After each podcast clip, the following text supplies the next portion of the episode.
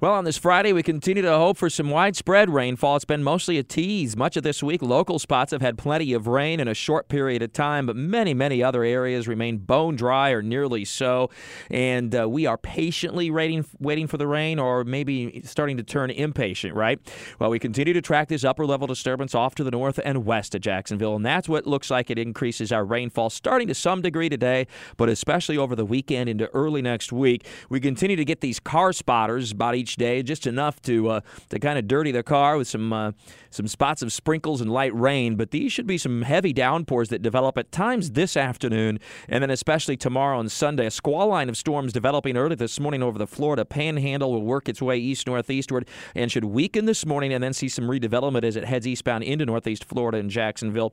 So we'll track that round of showers and storms. And then there's so much tropical uh, moisture in place. We're so humid that we'll have even the chance for some showers during the overnight hours through the weekend. But the bulk of the showers and storms will be in the middle of the day and into the afternoon. Rainfall rates better than an inch per hour at times, and t- total rainfall and looks like 100% coverage by about Tuesday should average one to three inches. But local spots could see four, five, or even more inches of rain in some of the more persistent or heaviest bands of storms. So this is welcome rainfall, but at times it will be very heavy. The rain and cause some ponding of water and short short term flooding. And of course, obviously, as we head through the weekend, keep an eye to the sky.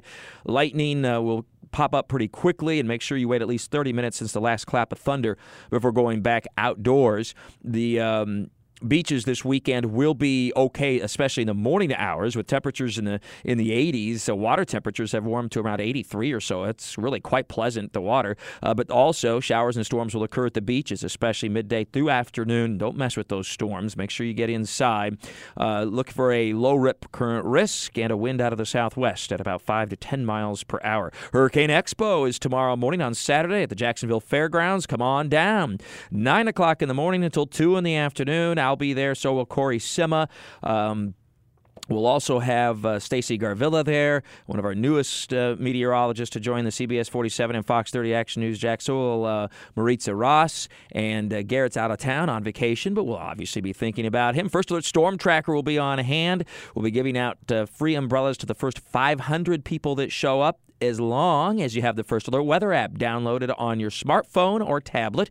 Uh, easy to do, and again, that's free of charge. So come on out and get some good hurricane tips and information. There'll be a number of vendors there that'll give out information on how you can best survive a hurricane, and we'll be doing the same thing from the First Alert Weather Center as well as a number of folks from the radio side on News 104.5 WOKV with the one and only Rich Jones, of course, being there as well. So we'll be tag teaming and having a good time talking to you guys about getting ready for this hurricane season.